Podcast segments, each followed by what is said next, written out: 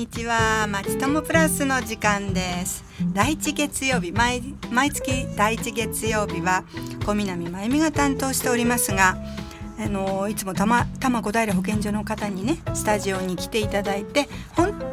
当に心からためになるお話をお聞きしているわけですがさてさて9月に入りました。秋らしいというより涼しすぎる9月となっておりますが新学期が始まって幼稚園小学校中学校高校そんなお子さんが学校に行かれてお家にいらっしゃるお母さんはどんな気持ちでいらっしゃるでしょうか？寂しいかな？それともほっとしてるかな？自分を振り返ってみて懐かしい気がいたしますがそんな今日この頃どうお過ごしでしょうかね？さて今月は今月9月は多摩多摩小平保健所で行っている目覚ましスイッチ朝ごはん月間。ということで多摩小平保健所生活安全課の島津智恵さんをスタジオにお招きして食からの健康づくりについてお話を伺っていきたいと思います。島津さんこんにちは。こんにちは。よろしくお願いします。よろしくお願いします。声と一緒で可愛いお嬢さんですよ。さあよろしくお願いします。はいまず初めの質問なんですが今月は目覚ましスイッチ朝ごはん月間ということですがこれはどのような月間なんですか？はい。地域住民の皆さんが健康的な食生活を送れるようたっぷり野菜しっかり朝食をテーマに平成22年から毎年9月を目覚ましスイッチ朝ごはん月間と位置づけ普及啓発に取り組んでいます。はい。それはどんな具体的に言うとどんな取り組みなんでしょう？はい。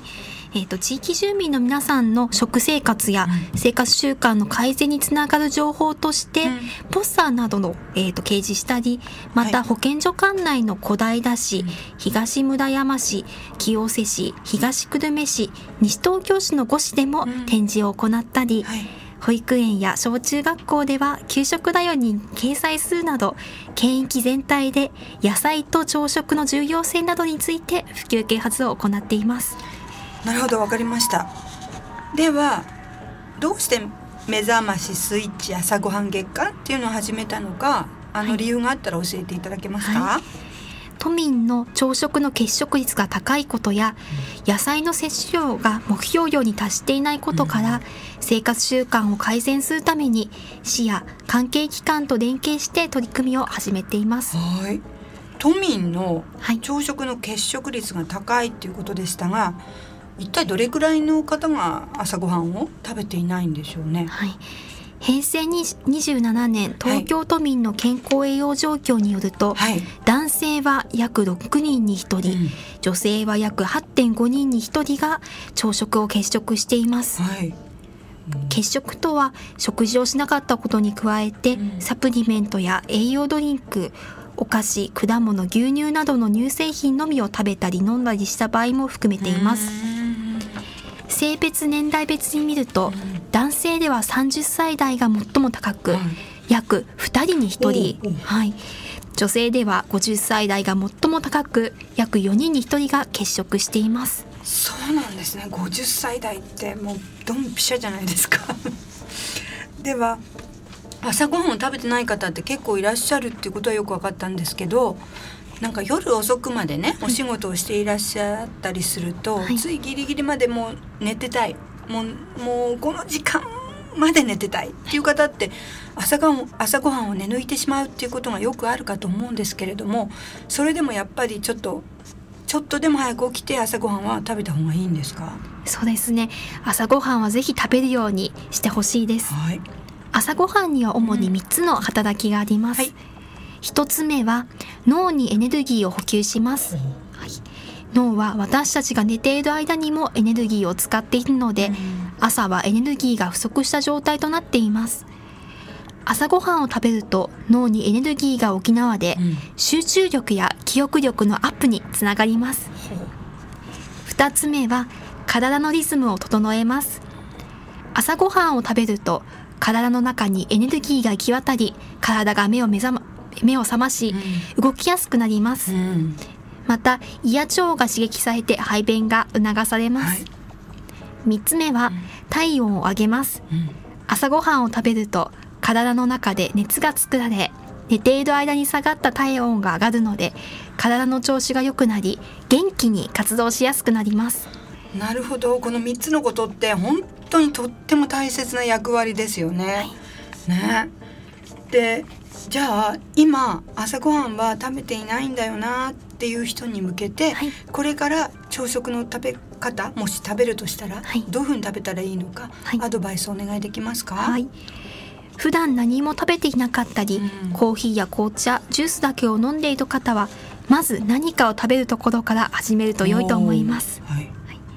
例えば、うん、リンゴやバナナといった果物を食べたり、うん、牛乳やヨーグルトといった乳製品など簡単にすぐ食べられるものを食べてみましょう、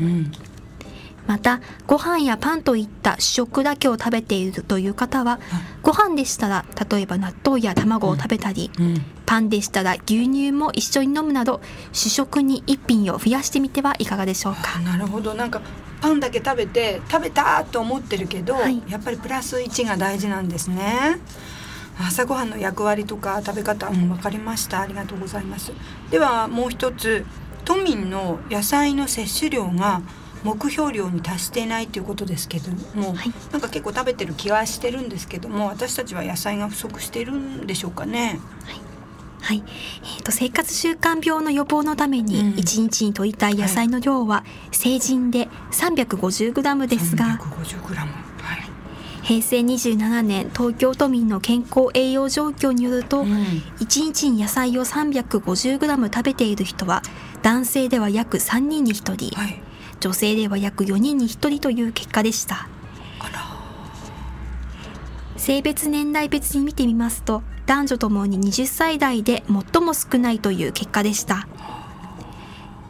20歳代の皆さんは特に意識して食べるようにしましょう。はい。なんか女性の方が野菜野菜的にして食べてるような気がしますけどあの割合的には男性の方がたくさん食べてるんですね。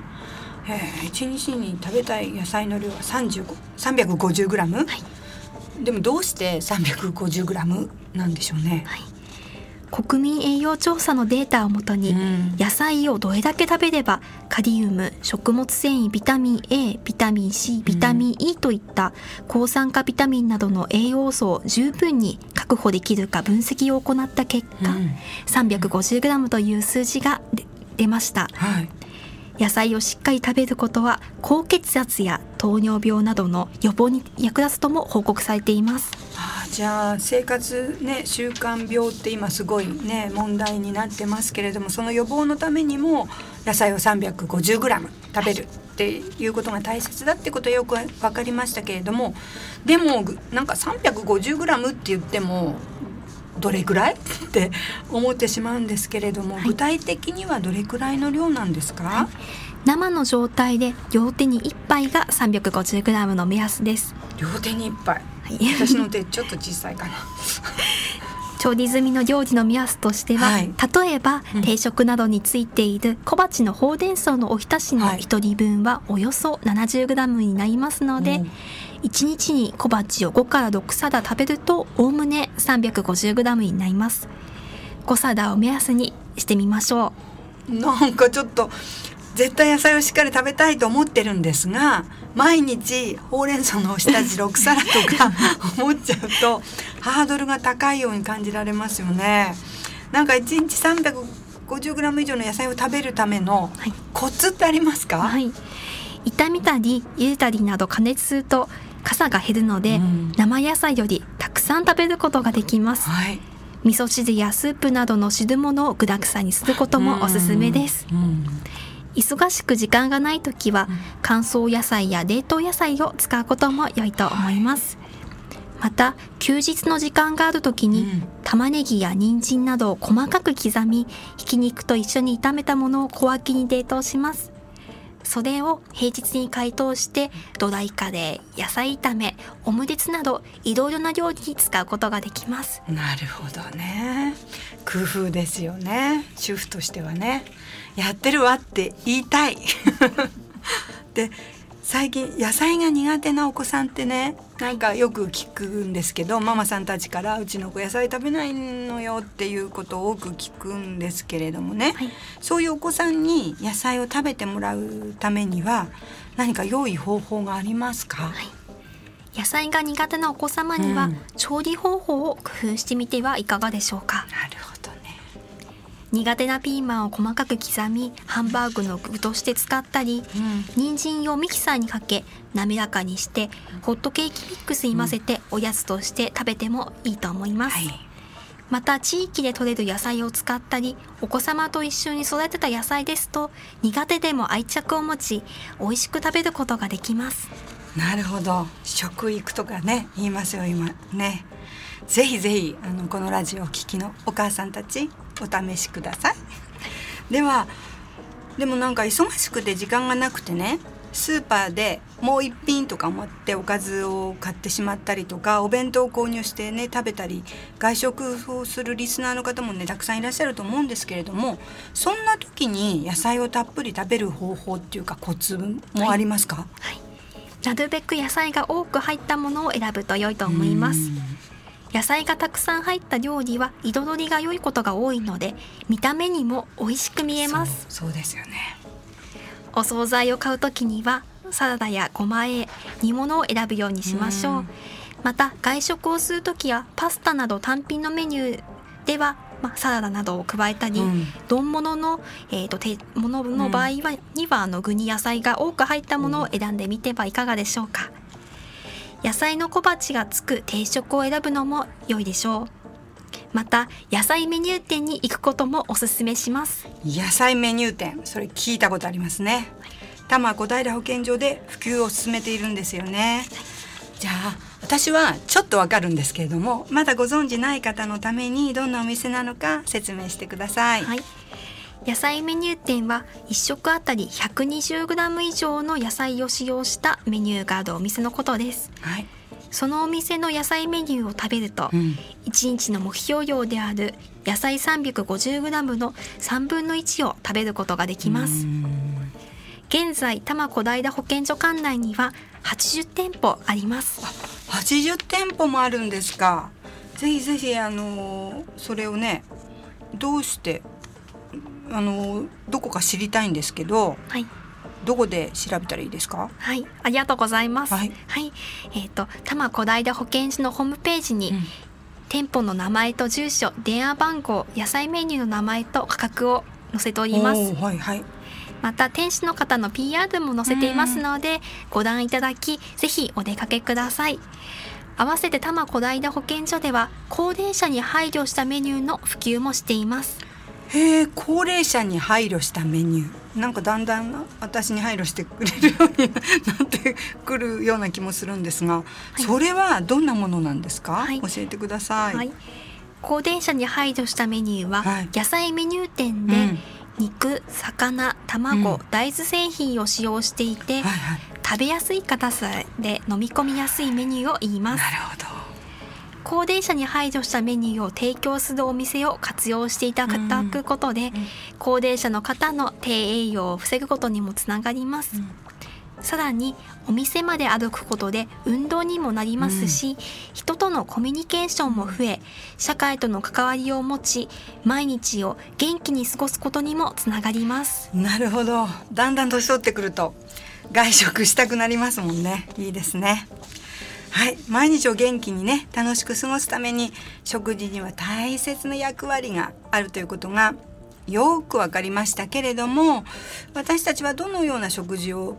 それならね食べればいいんでしょうかね。この後詳しくお聞かせくださいね。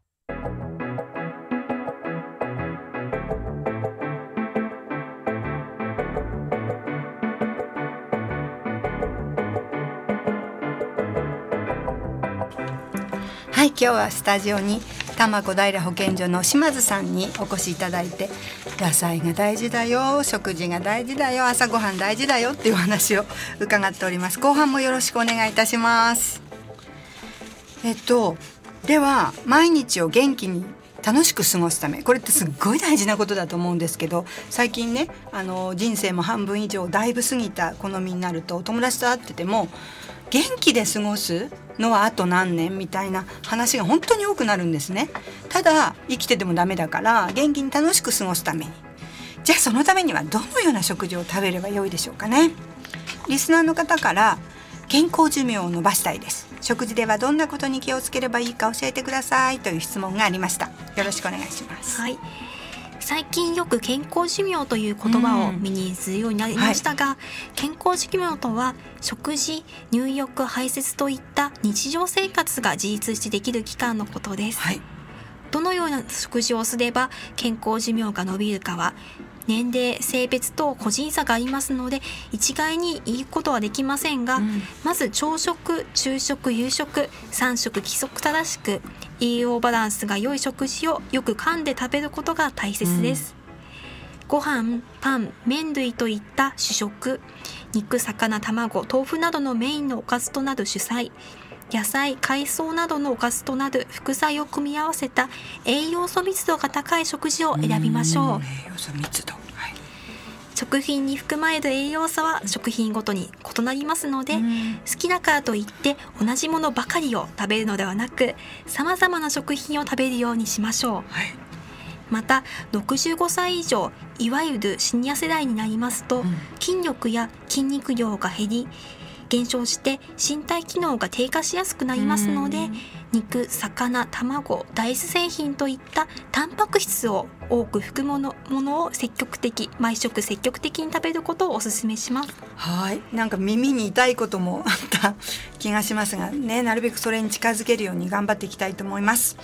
で朝食昼食夕食の3食規則正しくバランスの良い食事をすることが大切っていうことね。今お話ししていただきましたがお仕事でね忙しいとバランスの良い食事をとるのがなかなか難しいと思うんですよね。リスナーの方からも外食続きで栄養の偏りが気になります。しかし自炊する時間がありません。一体どうすればいいですか？という質問がありましたがどうでしょうか、外食は一般的に野菜が少なく塩分が高く揚げ物など油を使った料理が多いです、はい、外食をする時は野菜の量塩分油を多く使った料理かどうかに注目してみてはいかがでしょうか。栄養バランスの取れた食事をするためにそばパスタといった単品のメニューではなく、うん、主食主菜副菜沈物が沿った定食を頼むのもいいでしょう、野菜が不足しているなと感じる時は、うん、ぜひ先ほど紹介した野菜メニュー店をご利用ください。なるほど。好きなもの食べがちですよね。ね、でもやはり外食っていうと塩分が高くって油を使った料理が多くなりがちってお話でしたけれども塩分を取りすぎないための工夫ってありますか？醤油やソースは料理に直接かけるのではなく、うん、つけて食べたり、はいラーメンやうどんなどの麺類の種類を残すなど、はい、取りすぎないよう工夫してみてはいかがでしょうか、なるほど。塩分は取りすぎると高血圧になるだけではなく胃がんのリスクを高めることが科学的に分かっていますので取りすぎには注意しましょう。はいわかりましたじゃあ油についても教えていただけますか？はい。油を多く使う揚げ物、うん、炒め物ばかりではなく、うん、油をあまり使わない焼き物や蒸し物を食べるのも良いでしょう、うん、